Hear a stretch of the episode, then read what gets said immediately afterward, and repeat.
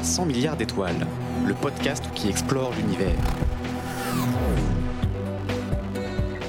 Bonjour à tous, chers auditeurs, et joyeux Noël, puisque la diffusion de ce dernier podcast de l'année tombe pile le jour où les chrétiens célèbrent la naissance de Jésus.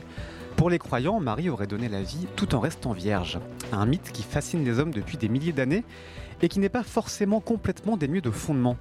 Car que l'on soit chrétien, hindouiste, athée ou autre, il faut bien reconnaître que la vie, à un moment donné, a émergé. Il y a des milliards d'années, avant la première reproduction sexuée, avant même la première division cellulaire, il a dû y avoir un moment où la matière inerte, née du Big Bang puis façonnée au cœur des étoiles, est devenue pour la première fois matière vivante. Mais où se situe exactement la frontière entre matière inerte et matière vivante?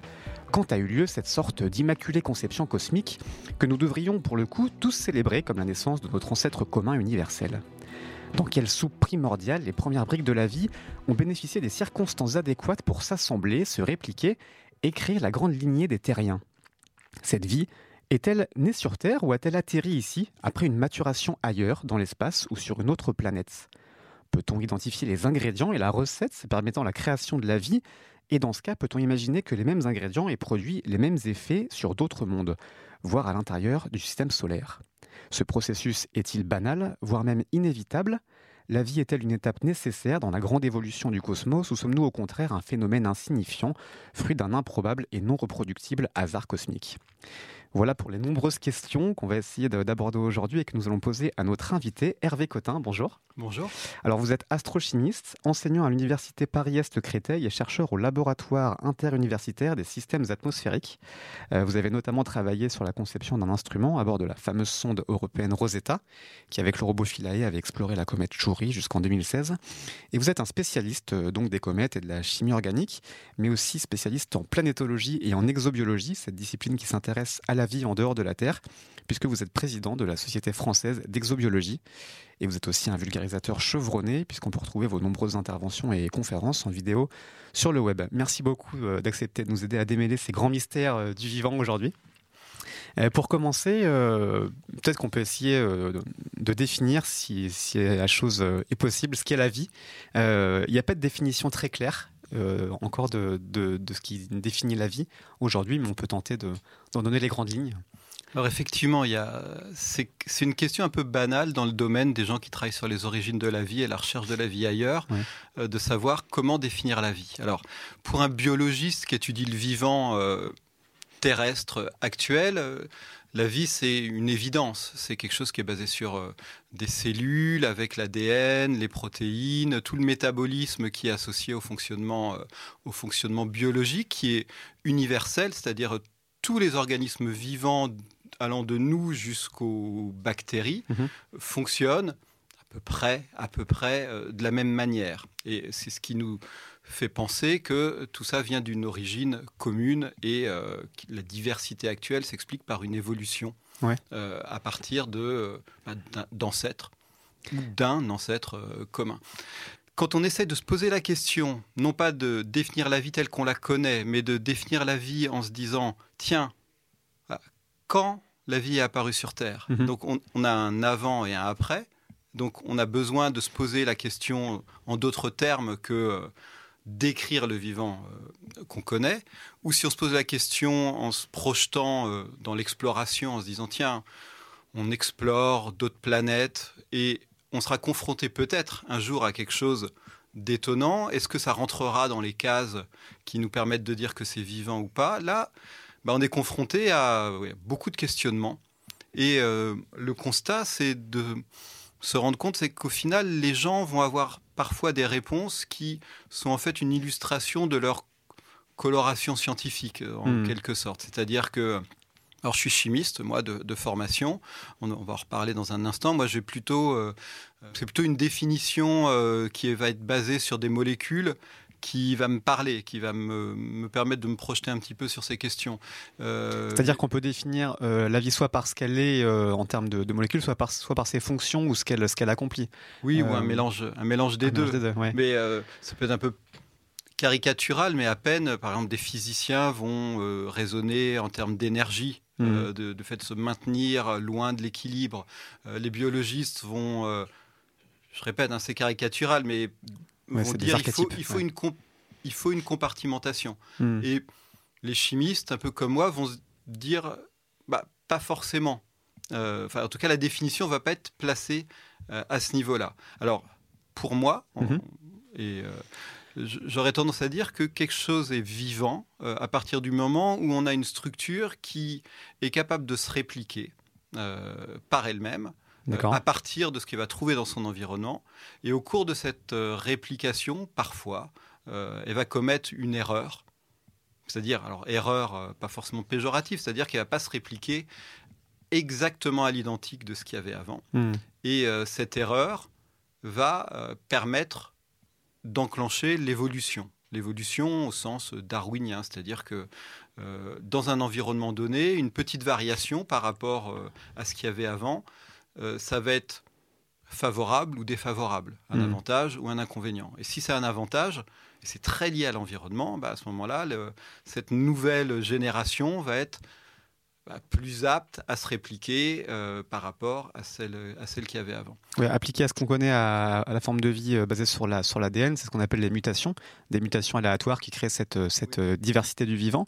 ce que vous dites rejoint la définition que j'ai trouvée donnée par la NASA, mhm. qui dit que la vie est un système chimique auto-maintenu capable d'une évolution darwinienne.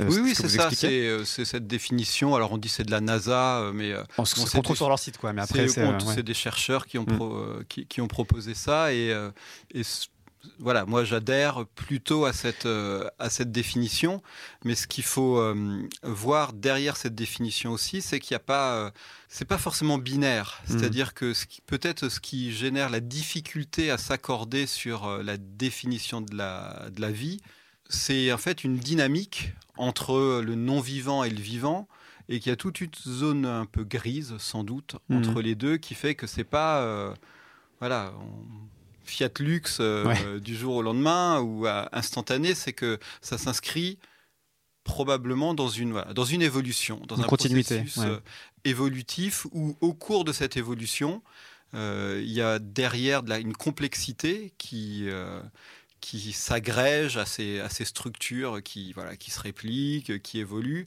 Cette complexité liée à de l'information.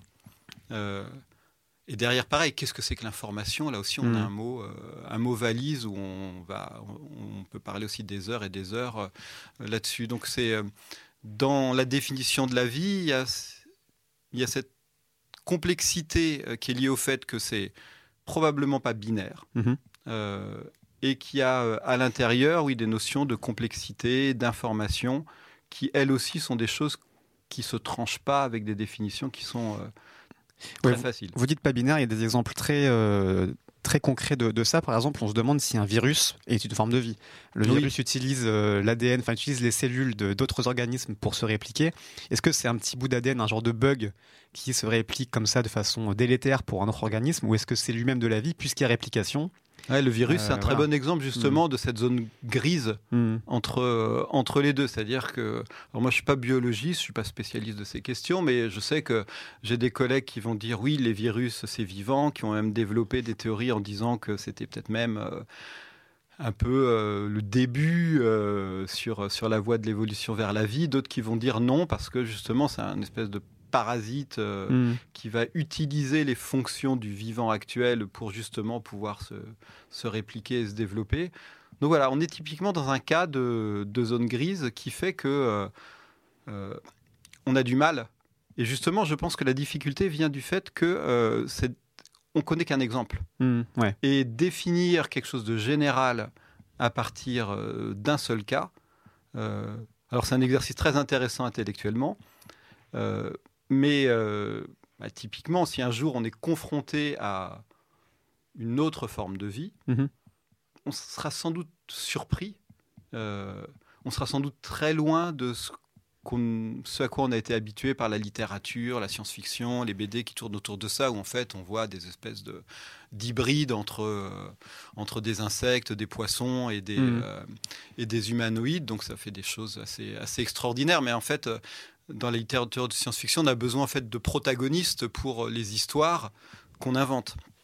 Si on découvre une autre forme de vie, elle sera, à mon avis, euh, très différente de ce, ce, à quoi on peut s'attendre. Et là, je pense que ça nous donnera vraiment les clés qui permettront de définir, de donner une vraie, enfin, une vraie définition de la vie au-delà de nous, enfin nous, l'homme et euh, tout le vivant euh, sur Terre. Oui, c'est parce qu'on définit la vie à partir de, de la Terre qu'on a, qu'on a ce, ce, ce biais-là peut-être. Il y a une des notions qui m'interpellait quand vous parlez d'évolution darwinienne, enfin de, de, ce concept darwinien comme un des éléments de définition de la vie pourquoi est-ce que c'est indispensable? On ne pourrait pas imaginer une forme de, réplication euh, non euh, sans aucune mutation ou sans aucune euh, sans aucun défaut qui se répliquerait, qui serait quand même de la vie? cette notion de, d'évolution darwinienne est indispensable pour, pour définir la vie? Bah, quelque chose qui se réplique sans vraiment évoluer, c'est un cristal. Mmh, ouais il y avait des, croissances dans des mailles cristallines, donc voilà, NaCl. Alors il y a un peu d'informations parce qu'il y a une, structure cristallographique qui peut être, pour ceux qui ont fait de la cristallographie, très très compliquée hmm. en termes de géométrie, d'agencement euh, des, des, des, éléments chimiques. Mais euh, voilà, ça ne va, pas très très loin euh, en termes de, de complexité. Alors, j'ai appris que parfois il y avait des petits défauts dans des mailles cristallines qui étaient même répliqués une fois qu'elles étaient incluses dans, dans, euh, dans ces mailles cristallines. Euh, mais voilà, on a des choses qui se répliquent, même qui évoluent un petit peu, mais il nous manque voilà, cette notion de complexité et d'information qui, qui est à mon avis nécessaire. Mmh. Euh, alors est-ce qu'on pourrait pas imaginer quelque chose qui évolue pas à ce moment-là? On resterait je pense qu'on n'irait pas plus loin qu'un stade chimique très, euh, très basique. C'est vraiment euh, le fait d'avoir euh, ces erreurs ouais. qui permettent d'expliquer que voilà, il y a des éléphants, des crevettes, nous et des, et des bactéries qui sont qui sont tout aussi évoluées que nous. Hein. On a cette, cette conception des bactéries qui sont au bas de, de l'échelle de la, de la complexité. Non, une bactérie est tout aussi évoluer, euh, adapter euh, que nous. C'est juste des chemins, des chemins hmm. d'évolution. Elle a aussi 3 milliards d'années d'évolution. De... Oui, oui, c'est ça. Hmm. Et comme, et même des, on peut même dire, comme souvent elles se répliquent beaucoup plus vite que nous, elles sont peut-être même en avance. Mais euh, elles savent, bah, on, voit très bien. Hmm. La faculté d'adaptation quand on, est complètement démuni face à des infections qu'il y a dans, dans, des, dans, voilà, dans, les, dans les hôpitaux, on ne sait pas se débarrasser de telle bactérie. Pourquoi? Bah, Parce que. Hmm. Euh, alors, c'est pas qu'elles sont adaptées euh, parce qu'elles sont méchantes et qu'elles veulent survivre, c'est que dans le, toute la population, il y a des mutations qui vont générer des, euh, des individus qui sont résistants aux conditions environnementales dans lesquelles ils vivent. C'est pour ça que cette évolution, elle est, vraiment, elle est vraiment liée à un environnement. Et si on trouve de la vie ailleurs, cette vie, elle sera le résultat de l'histoire de cet environnement aussi. Hmm. On, va, on va venir à ces formes de vie euh, potentielles ailleurs, on va rester sur Terre pour, euh, pour commencer. Vous le disiez, il y a autant de définitions que de, que de disciplines au moins. Euh, vous, vous êtes chimiste, on peut trouver des définitions qui passent par, la, par cette, cette frontière de la, de la forme de vie, la membrane, la membrane cellulaire qui définit la frontière entre ce qui est vivant et ce qui n'est pas vivant à l'extérieur. Aujourd'hui, toutes, toutes les formes de vie qu'on connaît, en tout cas sur Terre, ont cette définition-là, c'est-à-dire il n'y a pas de vie sans cellule. Le principe de la cellule est, universel. C'est un autre principe important peut-être à avoir en tête pour, euh, pour essayer d'explorer ensuite ce qu'on peut éventuellement trouver ailleurs. Euh, et il y a la notion de métabolisme que vous évoquiez en, tout début. Est-ce qu'en deux mots, on peut, on peut dire ce qu'est un métabolisme et qui est aussi une définition possible d'un être vivant? Bah, alors, le, métabolisme, c'est euh, justement l'ensemble des, des, processus qui permettent le fonctionnement, hmm. les échanges entre l'intérieur et l'extérieur, l'environnement, donc l'être vivant et son environnement. En gros, pouvoir manger. Euh, oui, c'est tout ce qui permet de, bah, de maintenir tous les apports d'énergie qui hmm. permettent de maintenir le fonctionnement, euh, euh, le, fonctionnement de cet organisme. Alors, pour revenir brièvement sur la membrane, c'est vrai que je pense que c'est difficile d'imaginer justement un organisme vivant euh, qui se réplique, qui évolue et qui soit stable sur la durée, euh, s'il n'y a pas un genre de compartimentation. Hmm. Euh, mais moi, j'en ferai pas un prérequis. C'est-à-dire que si, ben, j'imagine, voilà, j'imagine n'importe quoi, je, je, trouve sur une planète des réseaux moléculaires qui se répliquent, qui évoluent, qui s'adaptent à leur environnement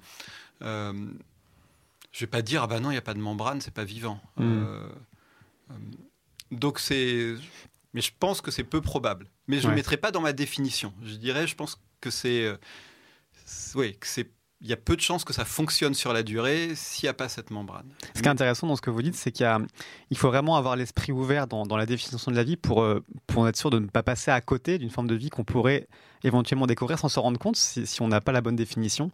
Euh, sur un autre monde, il y a, y a hum, une vie qui pourrait être tellement différente de nous qu'on passera à côté sans, sans la qualifier comme, comme de la vie. Oui. Hmm. Et justement, tant qu'on n'a pas vraiment de oui, de définition et surtout d'autres exemples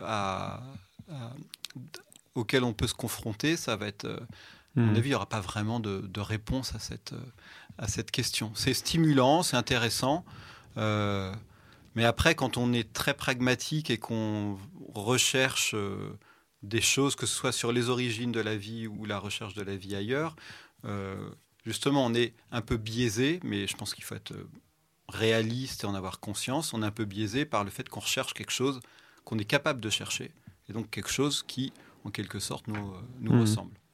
Alors donc on a ces différents éléments de définition, une membrane, euh, une évolution darwinienne, donc des erreurs dans la, dans la reproduction, un métabolisme, ingérer de du milieu extérieur, le transformer en soi-même euh, et le rejeter sous forme de déchets, du, coup à l'autre bout de la chaîne. Différentes choses qui forment ces, ces briques de la vie, donc euh, ADN, protéines, membranes, des formes moléculaires relativement complexes. Comment on passe? C'est la grande question, maintenant qu'on a ces débuts de définition, de formes inertes de, ces atomes, de ces molécules simples, de ce tableau périodique des éléments euh, formés dans les étoiles, à ces formes de vie plus complexes. Comment tout ça s'est assemblé finalement?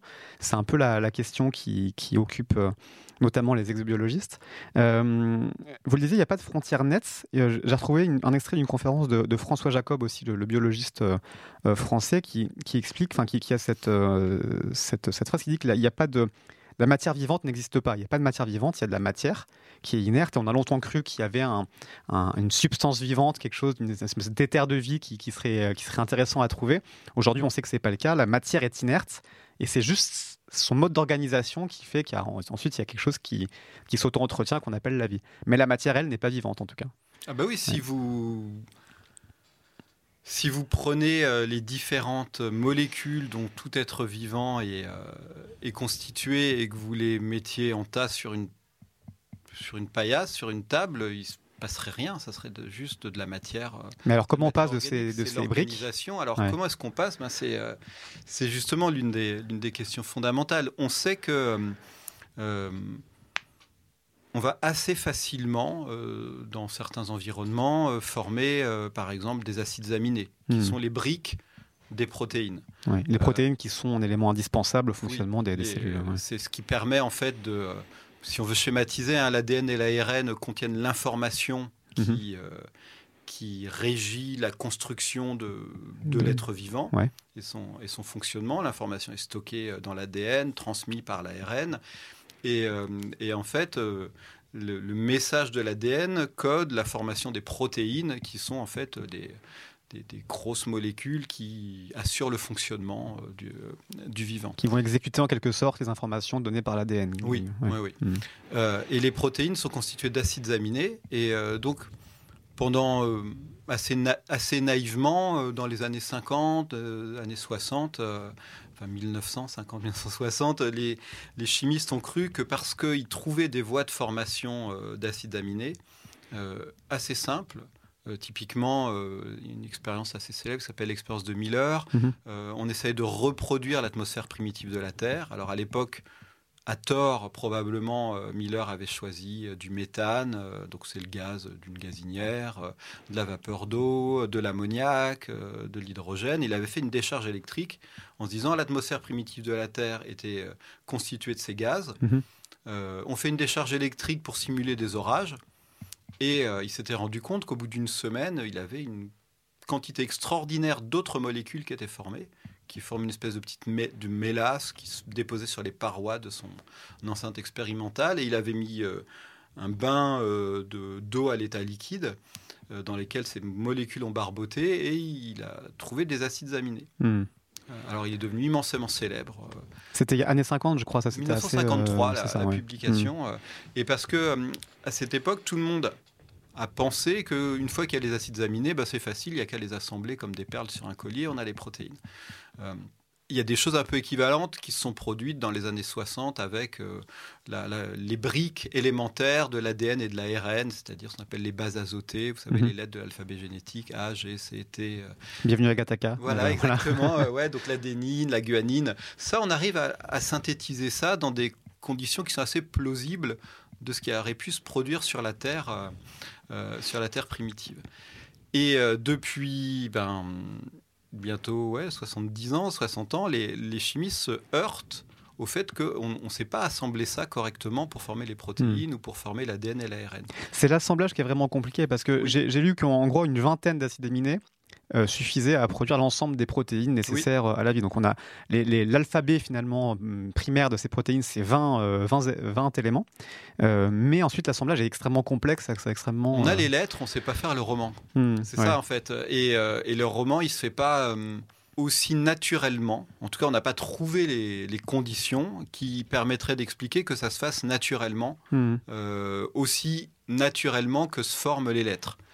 Euh, et il y a eu il y a des avancées, hein, c'est pas complètement bloqué. Depuis une dizaine d'années, il y, a des, euh, y a euh, y a des chercheurs qui font vraiment de la chimie prébiotique pure et dure, de synthèse à la paillasse, qui font des tests et qui trouvent des solutions vraiment, vraiment élégantes pour former justement, commencer à associer des acides aminés, commencer à former des associer euh, les lettres de l'alphabet génétique, euh, le ribose ou le désoxyribose si on est dans hmm. l'ARN ou, l'ADN. Euh. Acide désoxyribonucléique, l'ADN, donc on retrouve, les notions de...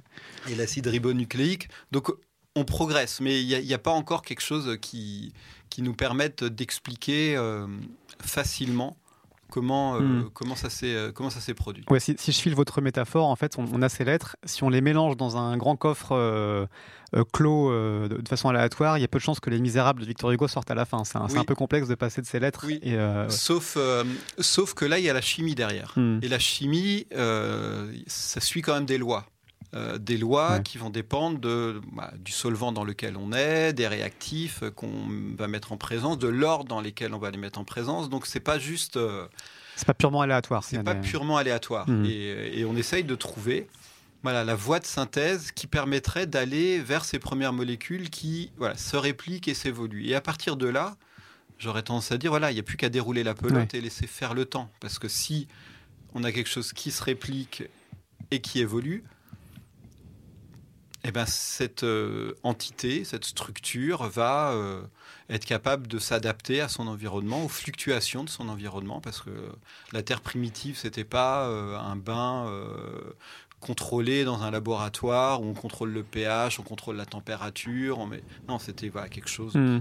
À partir du moment où c'est où, la pelote est lancée, j'aurais tendance à dire, voilà, on peut comprendre pourquoi il y a, comme je disais tout à l'heure, des crevettes, des hommes, des éléphants et des bactéries. Hmm. Sans faire de tort aux biologistes, c'est relativement, il n'y a pas de mystère. Une fois qu'on a la première bactérie, on a l'homme, grosso modo, euh, euh, sans, euh, on, sait grosso modo comment ça peut marcher avec de l'évolution darwinienne, etc. Oui, oui. mais pour avoir cette faire aux biologistes de dire ça parce qu'ils ont beaucoup, de, beaucoup, de choses à faire de toute façon.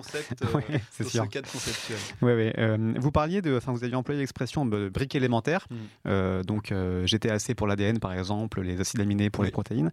Ça fait partie de ce qu'on appelle les, ingrédients de base. Je parlais dans mon introduction des, ingrédients et de la recette de la vie.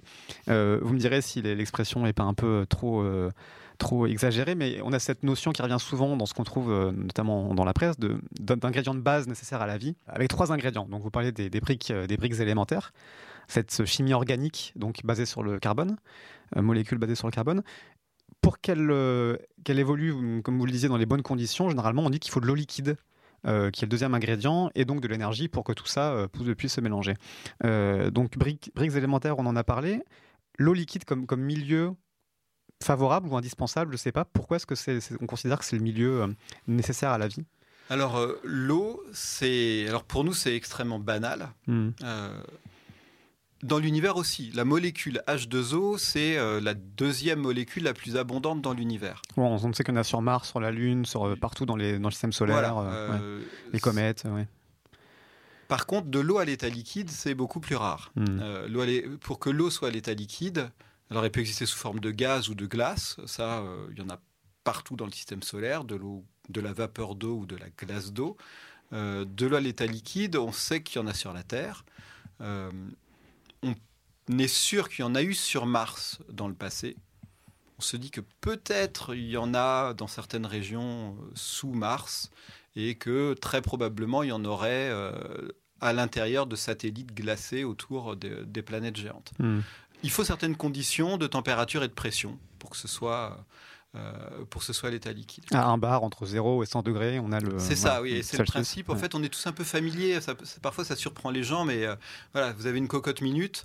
Euh, pourquoi est-ce qu'on cuit parfois dans une cocotte minute? C'est pour aller plus vite, parce qu'avec la pression, on peut avoir de l'eau liquide à plus de 100 degrés. Hmm. Donc, c'est on cuit ses pommes de terre plus rapidement que dans une casserole où. Euh, et à l'inverse, en montagne, où il y a moins de pression, on fait cuire euh, ses pâtes à 80 degrés. Euh, et c'est moins bon, et on les loupe en général, et parce que ça boue, hmm. ça boue à 80 degrés. Et si on descend en pression, typiquement. par exemple, Mars, c'est 6 millibars en moyenne à la, à la surface.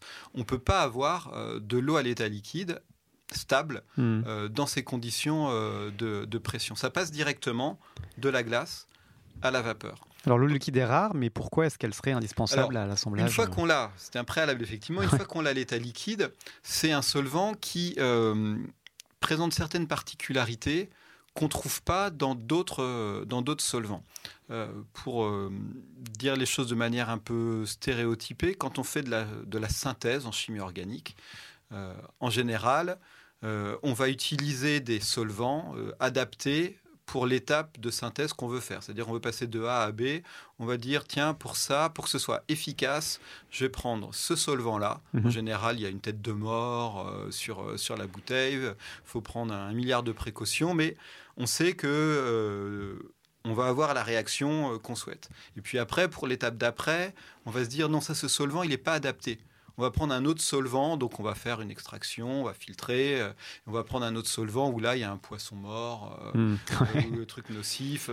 donc des, solvants qui sont bien spécifiques. Donc, ils fonctionnent bien pour juste certains types de molécules. Certains types de réactions. Hmm. alors, on dit dans le jargon polaire, protique, apolaire, aprotique, des trucs, hmm. puis toutes les combinaisons. On n'a pas défini solvant, hein, ça veut juste dire que c'est le, ce, liquide dans lequel on fait les réactions. Le liquide, effectivement, dans lequel on fait la réaction. L'eau, quand on fait de la synthèse organique ciblée, en général, on évite. Pourquoi? Parce que l'eau va marier des propriétés qu'on trouve justement de manière séparée hmm. dans, les autres, euh, dans les autres solvants. Et euh, si on veut faire une synthèse dans de l'eau, euh, ben, on va avoir un peu tout et n'importe quoi et des rendements qui, sont, qui vont, qui vont s'effondrer. Quand on s'intéresse à l'émergence de la vie, Là, par contre, bah, on n'a pas un chimiste qui va changer les ingrédients, ajouter les choses au fur et à mesure. Donc, on a besoin d'un solvant qui est à peu près hmm. bah, qui a un spectre de synthèse le plus large possible, et qui a aussi une plage de stabilité à l'état liquide qui est assez large. Hmm. alors, dans certaines conditions de température et de pression. L'eau aussi euh, est l'un des meilleurs. Et l'eau, euh, c'est aussi une petite molécule. Parmi les solvants, c'est l'un des plus petits. Et euh, dans le vivant, en fait, on se rend compte que, alors on parlait des protéines, la protéine fonctionne que si elle va prendre une certaine forme mhm. géométrique. La même formule chimique avec une forme différente, c'est d'autres propriétés. Euh, oui, et euh, surtout, c'est si on met la protéine dans un autre solvant que de l'eau, euh, ça va pas se comporter de la même manière. Hmm. Et donc, l'eau permet aussi, de, de par ses propriétés et sa taille, de façonner les molécules. donc on a l'eau comme, comme espèce de solvant universel, en grosso modo, vous le disiez, qui permet à ces briques élémentaires de se rencontrer ou de s'associer plus facilement. Donc on a, le, on a le milieu, on a les personnages, ensuite il faut le, pour avoir la narration complète, il faut l'élément déclencheur de, l'histoire ou l'énergie qui permet à ces réactions d'avoir lieu. Donc, troisième élément de cette recette, brique élémentaire, eau liquide et énergie euh, qui doit arriver. Chez nous, on a le soleil. C'est euh, cette énergie euh, photo, enfin, oui, des rayonnements solaires qui, permet généralement, on, estime cette. Cette, cet effet catalytique ou cette, cette, réaction de ces, de ces molécules. Il y a, a d'autres formes d'énergie possibles, mais euh, voilà, cette énergie-là est l'élément, l'élément, en tout cas, le troisième élément clé. Quoi. Oui, alors c'est le troisième, euh, c'est, le troisième élément effectivement qui semble intéressant euh, pour pour lancer le, les processus d'évolution, les processus de, de réaction liés à la vie. Ça, c'est quelque chose qui est un peu moins connu que, les, que, que les éléments et, le solvant. Parce que bon, l'énergie peut exister sous forme de chaleur mmh.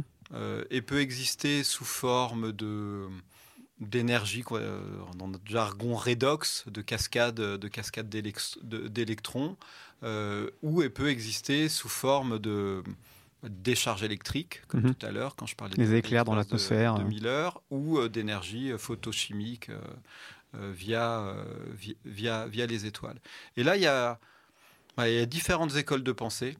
Euh, moi, je suis assez, euh, assez séduit par, euh, par certains travaux qui ont été faits récemment par, par des collègues qui travaillent sur ces questions.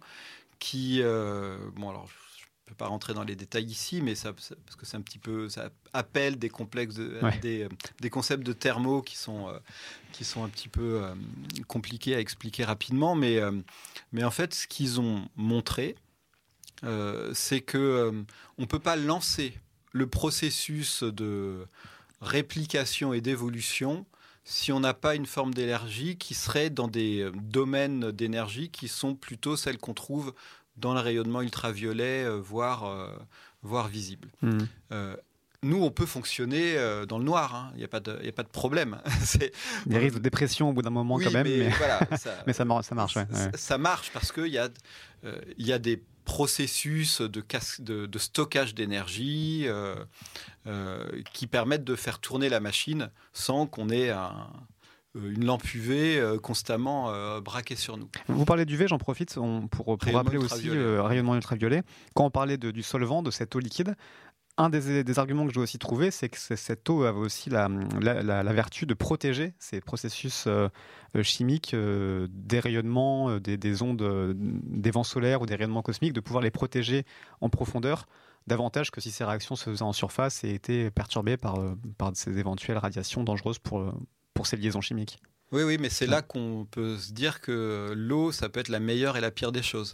C'est-à-dire que, justement, on a des, euh, des voies de recherche qui poussent vers le fait qu'il euh, faut de l'UV, euh, un peu le début du visible, pourquoi pas dans, dans les gammes d'énergie pour que ça fonctionne. Et d'un mhm. autre côté, on se dit, bah, si on est dans l'eau, ça filtre les UV. Mhm. Donc on voit bien que là, il y, a des, y a encore des choses. C'est complexe en tout cas. Mhm. On n'est pas au clair.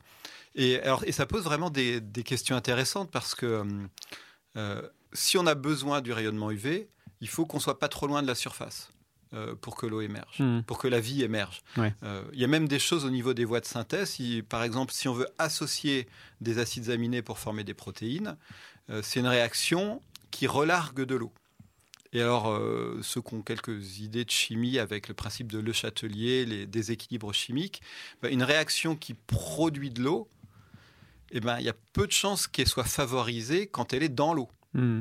Ça, va dans l'autre sens. Ça va aller dans l'autre sens. Hmm. Plutôt dissocier les protéines pour former, euh, pour former des acides aminés. Donc, alors on peut se dire, on est sur des surfaces minérales. Euh, donc la réaction a lieu sur la surface minérale et on n'est pas gêné par, euh, on n'est pas gêné par, par l'eau, par l'eau liquide. Mais c'est passionnant parce que c'est vraiment, on est vraiment dans une phase où, en termes de, de réflexion sur l'émergence de la vie, euh, autant on, avait l'impression d'être dans un cul-de-sac entre les années 70 et je dirais 2009-2010. Hmm. Et depuis 2010, euh, il y a eu, euh, grâce à des, à des travaux de, chimistes anglais, il y a eu une, une explosion à, nouveau de, de, la recherche, des, nouveaux concepts qui ont été proposés et qui font que les choses avancent à nouveau. On n'a pas, pas de réponse mais il y a des progrès, euh, il y a des progrès de la recherche dans cette direction. Mais effectivement, dans cette direction de comprendre comment la vie serait apparue sur Terre en se basant sur ce qu'on connaît.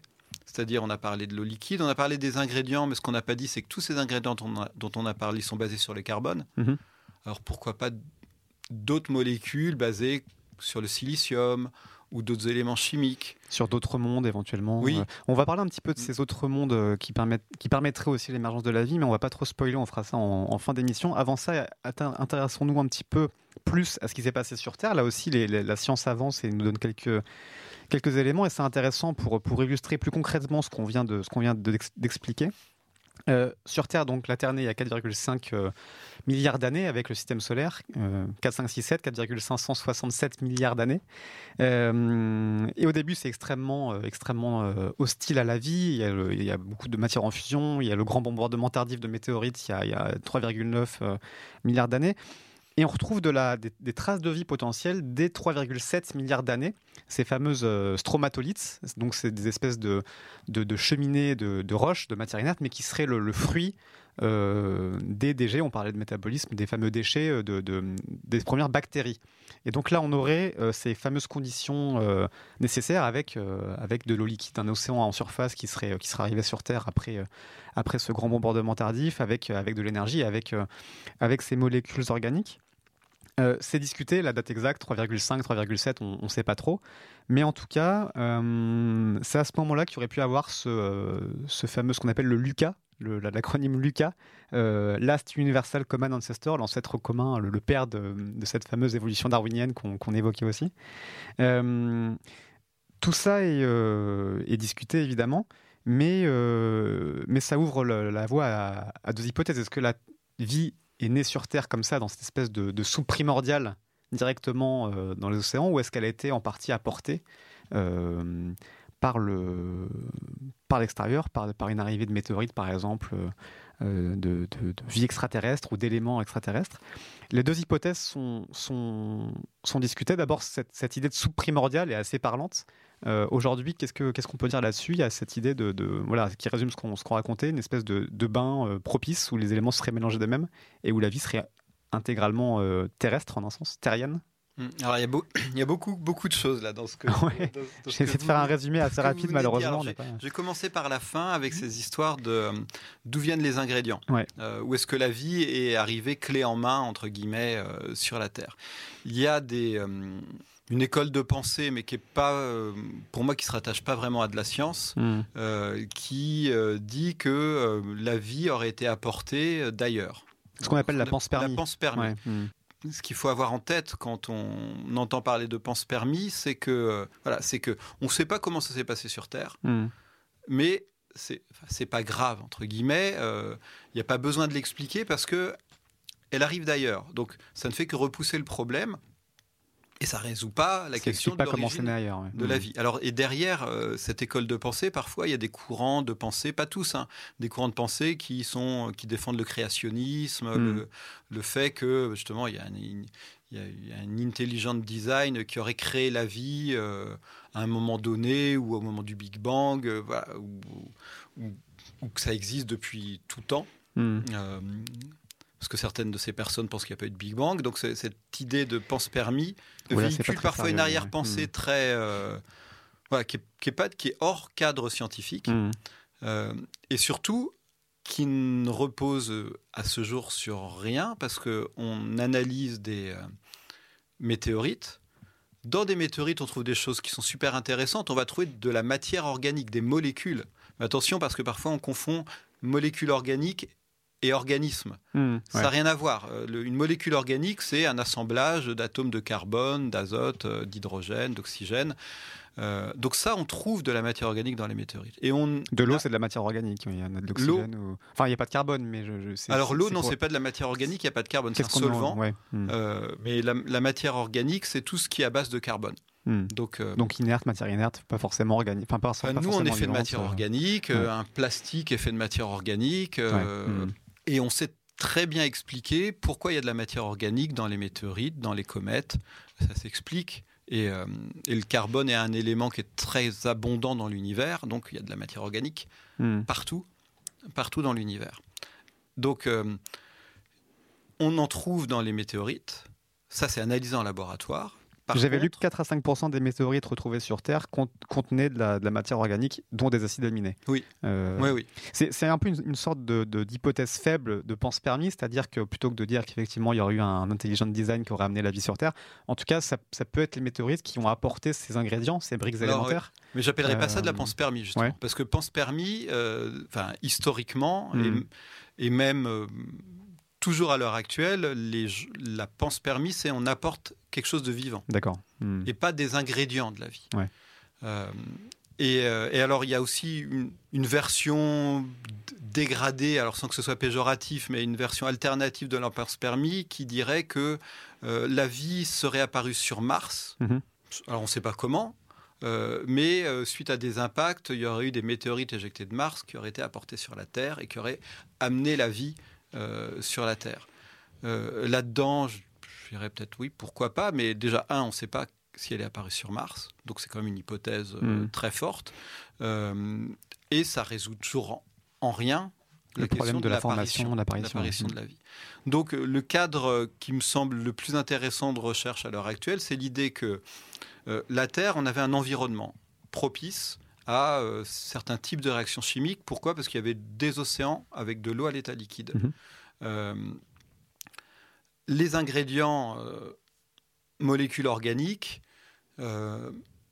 d'où peuvent-ils venir? Formation dans l'atmosphère, c'est une première possibilité, c'est ce qui a été testé par Miller dans les années 50, sauf que le mélange qu'il avait choisi n'est plus à l'heure actuelle le mélange qui nous semble le plus pertinent hmm pour simuler l'atmosphère de la Terre primitive.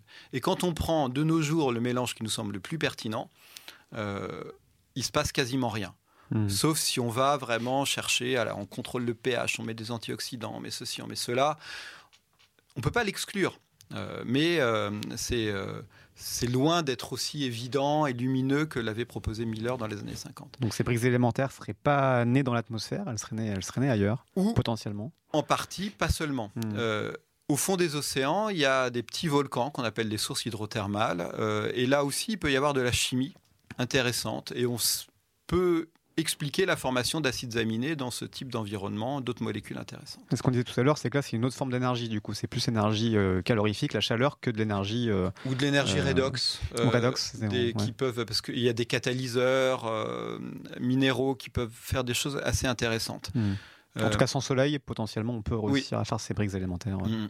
Et la troisième possibilité, euh, alors je vais peut-être paraître un petit peu biaisé parce que c'est là-dessus que je travaille, mais je vais essayer d'expliquer un peu pourquoi ça, ça m'intéresse, c'est que via des météorites, des comètes, là on sait, parce qu'on analyse, euh, on sait qu'il y a de la matière organique, mm. on sait combien il y en a, on sait euh, sous quelle forme, donc là, on n'est plus lié à des hypothèses, parce que même les sources hydrothermales, ça dépend de combien il y en avait sur la Terre primitive, l'état redox du manteau, le type de gaz qui sortait, qui circulait à l'époque. Là, en fait, la composition des comètes qu'on observe à l'heure actuelle, ou des météorites qu'on recueille sur la Terre, n'a pas évolué en 4,5 milliards d'années. Mmh. Donc là, on a accès un peu à, bah, au catalogue, en tout cas l'un des catalogues des ingrédients chimiques. Euh, mais par contre, on ne connaît pas la recette. Et on travaille à partir de ce catalogue. Et je pense que la question actuelle, c'est plus de s'opposer, de dire oui, Miller avait raison, non, en fait, ça se passe au niveau des sources hydrothermales ou c'est les comètes et les météorites, parce que tous ces ingrédients de base, acides aminés, euh, sucre pour former, par exemple, le ribose, euh, qui mm. est au cœur vraiment de la molécule d'ARN, euh, tout ça, c'est pas un problème. En avoir, c'est pas un problème.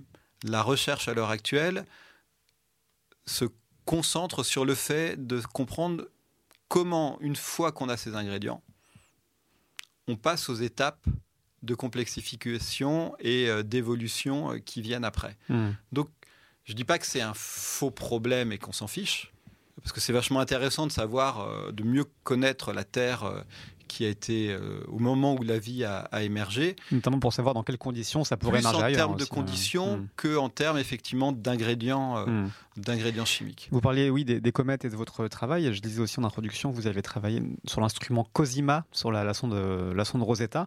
Cette sonde a permis de trouver sur la, comète Tchouri euh, des acides aminés, de la glycine, un acide aminé simple Et là, c'était une, preuve, une preuve directe que ces acides aminés, ces briques élémentaires étaient, étaient abondantes dans, dans, les comètes qui auraient pu, en, quelque sorte, ensemencer, ensemencer la Terre.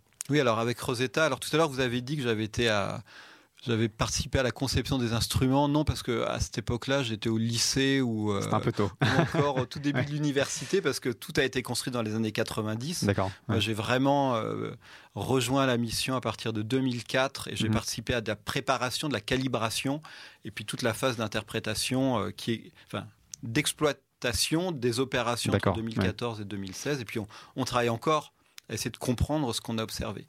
Donc euh, oui, alors il y a un instrument euh, qui analysait la phase gazeuse qui a vu de la glycine. Donc c'est pour ça que je disais que s'émerveiller euh, sur le fait qu'on découvre de la glycine, alors c'est intéressant pour moi en tant que chimiste parce que je me dis comment est-ce que la glycine arrivait là? Et ça, on ne le sait pas aujourd'hui, on ne sait pas comment ça y a, des, il y a des scénarios, enfin, c'est pas très, pas très très compliqué, mais mmh. en fonction de la voie de synthèse, ça va nous donner plein d'informations sur les conditions de formation du système solaire. Mais grosso modo, en, deux mots, qu'est-ce qui fait que les conditions sont plus favorables sur une comète que sur Terre pour former de la glycine? Pourquoi ce serait formé euh Alors pourquoi? Parce que si euh, la Terre était formée de... Son atmosphère était formée essentiellement, on pense, de CO2 et N2, mhm. donc de, dioxyde de carbone et de diazote. Là, vous envoyez des photons, vous envoyez des décharges électriques, vous allez faire un petit peu de graphite euh, et Hmm. Un petit peu de molécules organiques, mais vraiment pas grand-chose. Les comètes, elles sont formées, et ça, on l'observe, on n'est plus justement sur des hypothèses de travail comme on est sur euh, la Terre primitive. Les comètes, on sait qu'elles sont formées de glace en partie et de minéraux dont on connaît la composition, et on sait que ces glaces, elles sont dominées par euh, de l'eau, du méthanol, de l'ammoniac et d'autres molécules. Hmm. Ça, on sait, on l'observe. Et après, qu'est-ce qu'on fait? Ben, On dit, on va aller en laboratoire, on va mélanger euh, les glaces qu'on observe dans les comètes et on va les irradier. On fait un peu une expérience de Miller, non pas pour simuler l'atmosphère primitive de la Terre, mais pour simuler ce qui se passe dans les glaces cométaires. Hmm. et là, c'est un peu un festival. Enfin, comme euh, Miller avait montré euh, en termes de diversité de richesse de synthèse avec une composition qui est peut-être pas adaptée, hmm. là, on sait que la composition est la bonne. Et c'est une usine, entre guillemets, à production à matière organique, en mmh. incluant les acides aminés, des, voilà, plein de choses. Donc après, la question, c'est une fois que ça, ça arrive sur la Terre, quelles sont les voies chimiques qui mmh. peuvent conduire à l'apparition de la vie? Mais ce qui est intéressant, c'est que justement, ça aide beaucoup les chimistes de pouvoir se baser sur des, des choses concrètes, c'est-à-dire on sait qu'il y a ça qui est tombé sur la Terre. Mmh. Donc c'est à partir de ça que je vais travailler dans mon laboratoire pour euh, essayer d'expliquer euh, et de progresser euh, vers la, la connaissance de l'apparition de la vie. Hmm. Bon, on a cette, cette piste qui est intéressante parce que justement, si cette, ces briques élémentaires sont venues des comètes, des météorites, potentiellement les comètes et les météorites peuvent tomber sur à peu près n'importe quelle lune ou planète. Oui. donc ça, ça, ouvre la voie, ça ouvre l'espoir à, à, étudier comment ça, ça pourrait éventuellement évoluer euh, ailleurs. Sur Terre, pour, euh, j'ai pas mentionné le nom, mais c'est important de, mentionner cette, cet ancêtre commun. C'est ce qu'on appelle les cyanobactéries, aussi les algues bleues euh, de façon plus vernaculaire, qui, pourraient être, qui pourrait être ce premier ancêtre il y a 3,5 milliards d'années. quelle forme ça pourrait prendre ailleurs? On ne sait pas trop. Il y a pas mal de. Alors, c'est vrai qu'on a déjà fait des émissions euh, dans 300 milliards d'étoiles sur, euh, sur Mars où on explore un peu ces pistes et, sur Vénus. J'aimerais qu'on s'attarde plus aujourd'hui sur des choses dont on n'a pas encore parlé ici. C'est les, des magnifiques lunes, euh, notamment de Jupiter et de Saturne, qui ont des, des, des conditions environnementales extrêmement différentes de nous, mais qui pourraient aussi avoir des, conditions d'évolution intéressantes pour des molécules organiques. on va en évoquer trois. D'abord Europa, euh, la lune de Jupiter, euh, une des lunes de Jupiter, alors qu'on voit souvent en photo euh, extrêmement belle avec plein de stries orangées, une lune glacée recouverte de glace avec plein de stries orangées. C'est des couleurs reconstituées. On ne sait pas trop si c'est les vraies couleurs justement ou si c'est les. C'est les contrastes sont poussés. Il y, a effectivement des, des, couleurs, mais en général, quand on a des, des images qui sont qui nous viennent de, des sondes spatiales, c'est des voilà, on a sur ces sondes, il y a des filtres, il y a différents filtres, des, gammes, euh, des, gammes qui sont favorisées pour des raisons scientifiques euh, par rapport à d'autres. Et puis après, l'image qu'on a, c'est une reconstitution, une représentation, et en plus, si c'est pour euh, le grand public, là, on va faire un peu rêver les gens. On va avoir un petit, un petit biais artistique. Et aussi, comme parfois certaines informations nous proviennent de l'infrarouge ou de l'ultraviolet, ça, nous, on le voit pas. Hmm. Donc, si on veut le représenter sur une image, on va le coder en couleur euh, visible par nous et ça peut donner, ça donne des informations, mais il euh, mais faut toujours être un petit peu vigilant sur le fait que euh, les photos qu'on voit sont pas forcément ce que nous on verrait avec nos yeux hmm. si on était voilà si on se balade comme Brad Pitt dans, dans Ad Astra à travers le système solaire c'est pas sûr mais mais c'est un, un, très bel un très bel objet alors, c'est de la glace à la surface, c'est de la glace. C'est une lune glacée de, Jupiter, oui, c'est de la glace d'eau. Et euh, contrairement à d'autres lunes glacées, euh, il y a très peu de cratères d'impact à la mhm. surface. Euh, le fait d'avoir des cratères d'impact, par exemple, quand on regarde la Lune, la Lune, c'est recouvert de cratères parce que c'est une surface qui est très ancienne. Mhm.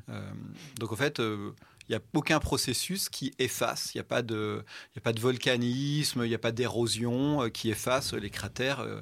donc ça, tectonique des plaques comme chez nous. Voilà, exactement. Sur Terre, il y a très peu de cratères hmm. et sur la Lune, il y en a plein.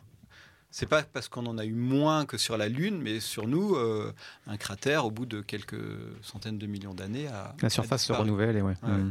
Et donc Europe, donc déjà, on voit, on voit, ces, on voit des, des stries, on voit des, des structures très intéressante, comme si on voyait des plaques qui avaient euh, un peu comme un puzzle qui se serait euh, avec des pièces qui auraient bougé les unes par rapport aux autres. Mmh. Des indices de mouvement sur le de, la surface. un genre de oui de tectonique, mais alors on n'est pas du tout sur des processus comme, euh, mmh. comme sur la Terre.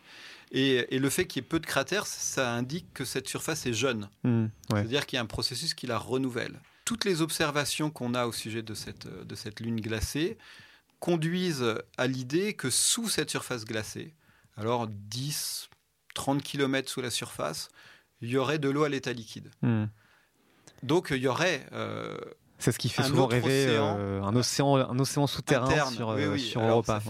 Ça, fascine, ça fascine, ça fascine tout le monde parce qu'on a, voilà, il y a ce biais qui est peut-être erroné, mais en tout cas, euh, on ne le sait pas, euh, hmm. sur euh, l'idée que dès qu'il y aurait de l'eau liquide, il y aurait de la vie. Hmm. Je pense que pour expliquer l'apparition de la vie sur la Terre, sans eau liquide, on n'y arrive pas. Mais ça ne veut pas dire que dès qu'il y a de l'eau liquide ailleurs, il y aurait de la vie. Une condition nécessaire mais non suffisante en quelque sorte. On pourrait dire que c'est. Euh, en tout cas, tant que c'est pas été démontré sur plusieurs exemples, on peut pas l'affirmer. Hmm. Euh, donc c'est une hypothèse de travail. Il faut de l'eau liquide pour que la vie apparaisse. Donc c'est super intéressant d'aller dans les endroits où il y a eu de l'eau liquide, comme sur Mars, ou potentiellement il y a encore de l'eau liquide comme, euh, hmm. comme sur Europe. Donc oui, il faut aller l'explorer. Parce que ce qui a, beaucoup excité l'imagination, c'est le, à la fois Hubble et, la sonde Galileo, on a, on a, on a vu ces panaches, ces fameux panaches de vapeur qui sortaient du pôle sud d'Europe. Alors ça, c'est Encelade. Euh, ah, ça, c'est Encelade, pardon. je, pensais qu'il y avait aussi sur le. Alors, il y, y, a des jets de matière sur. Mais c'est pas sur le pôle sud, du coup. Sur Europe. Euh, mm. Alors, je saurais pas dire. Je suis pas sûr que ce soit au pôle sud ou. J'avais vu, j'ai peut-être confondu. J'avais vu sur aussi sur le sur le pôle sud. Mais en tout cas, on a vu des, panaches de, vapeur mm. euh, qui montraient donc à la fois qu'on avait qu'on avait cette cette eau. On a identifié après ça comme comme de l'eau.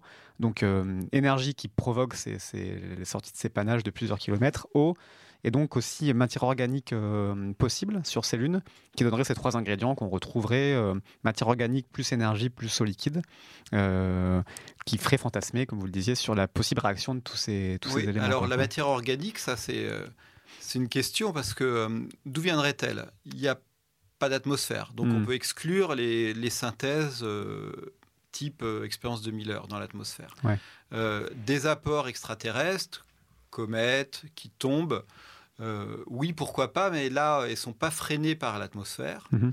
Donc, ça arrive quand même assez violemment. Donc, la survie de ces éléments est, euh, est compliquée à imaginer, mais on peut pas l'exclure complètement. Mais y a, on, on, commence à mettre des si. Et euh, une fois que c'est à la surface, il faut quand même avoir des mécanismes qui permettent que ça soit transféré vers les océans qui sont à quelques dizaines de kilomètres en dessous. Mhm. Donc, c'est. Bon, on peut pas dire que c'est pas possible, mais euh, ouais, il y a comme des obstacles. Au fond, l'intérêt d'Europe par rapport à par exemple Callisto et Ganymède, qui sont deux gros satellites de Jupiter aussi, on pense qu'il y a un océan liquide, mais lui, cet océan serait entre deux couches de glace Hmm. euh, sur Ganymède et Callisto. Sur Europe, on aurait couche de glace, océan de liquide, et cet océan serait directement en contact avec un manteau rocheux.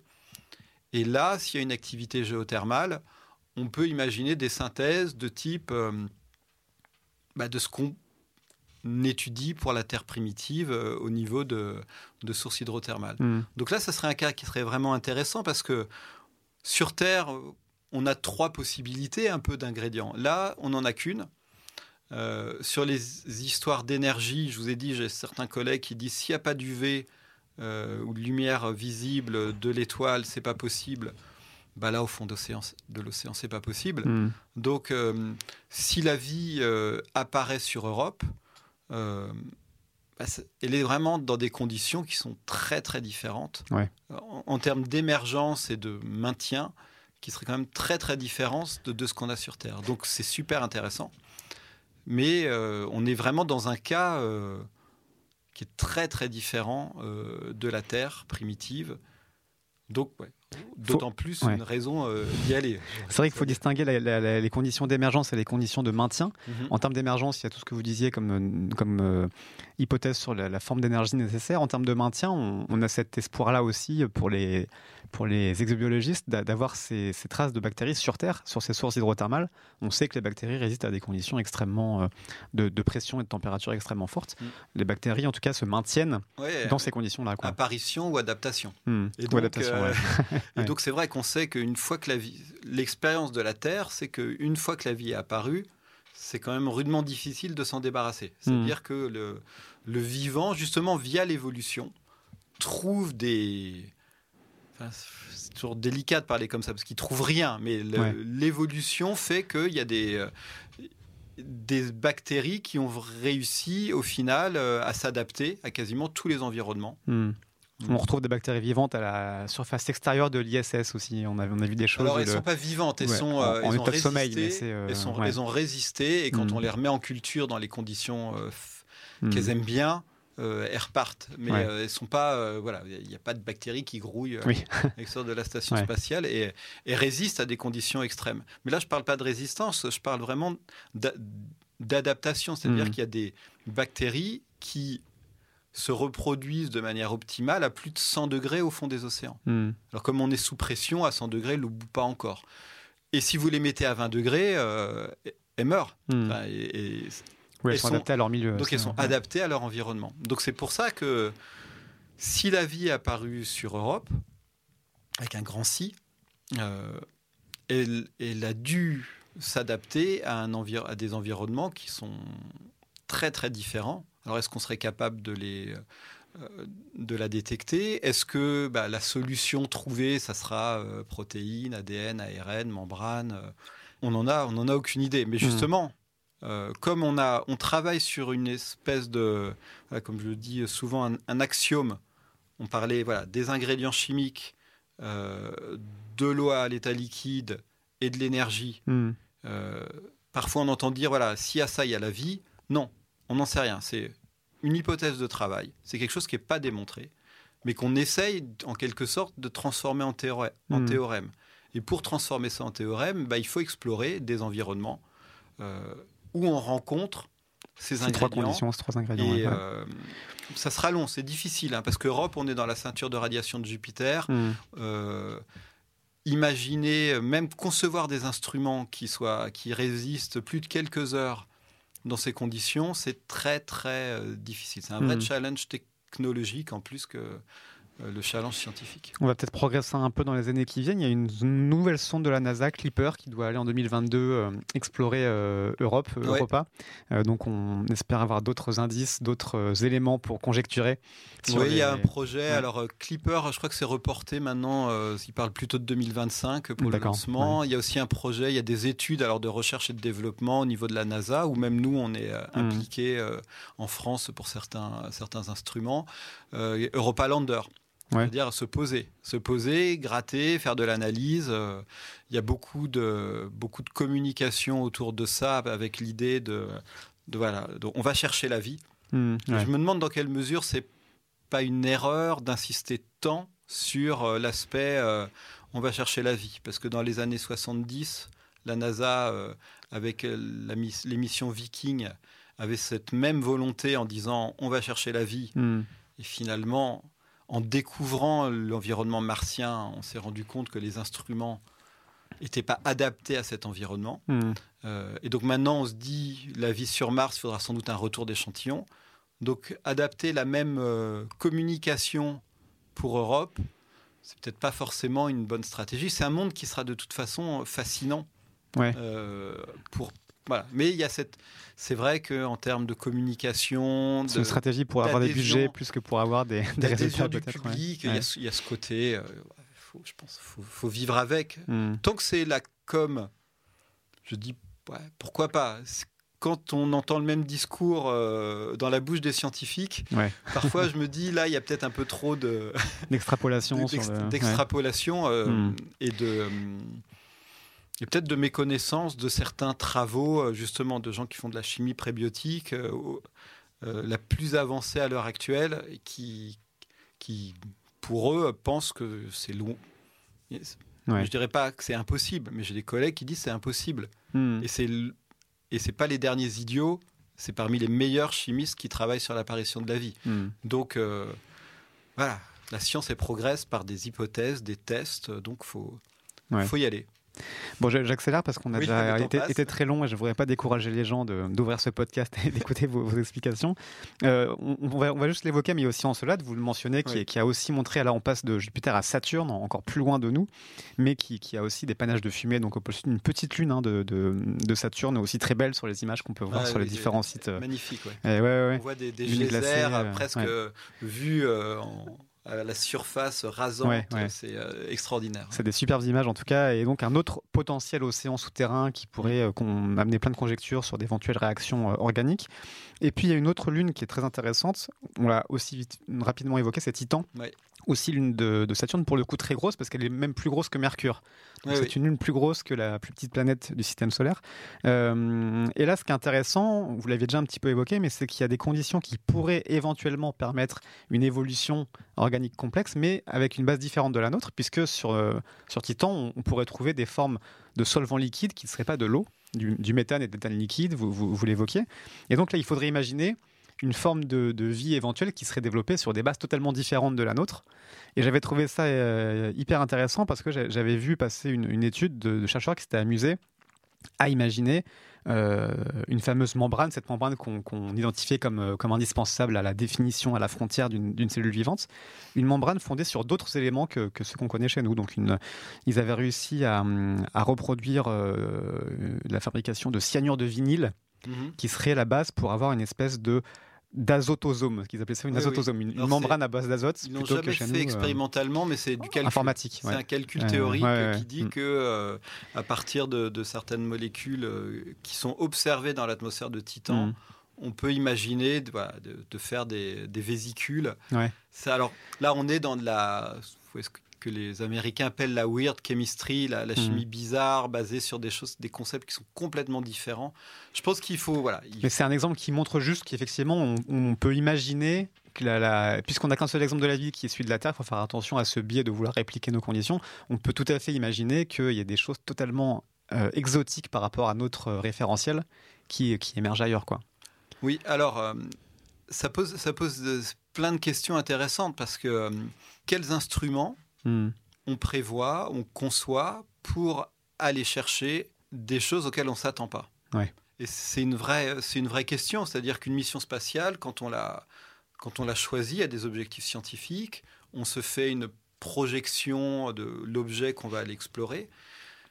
Il y a une compétition entre les chercheurs, les laboratoires pour euh, mettre leurs instruments euh, parce qu'ils ont des bonnes raisons euh, de, de, penser que ça va être les instruments les plus utiles. Il y a une sélection.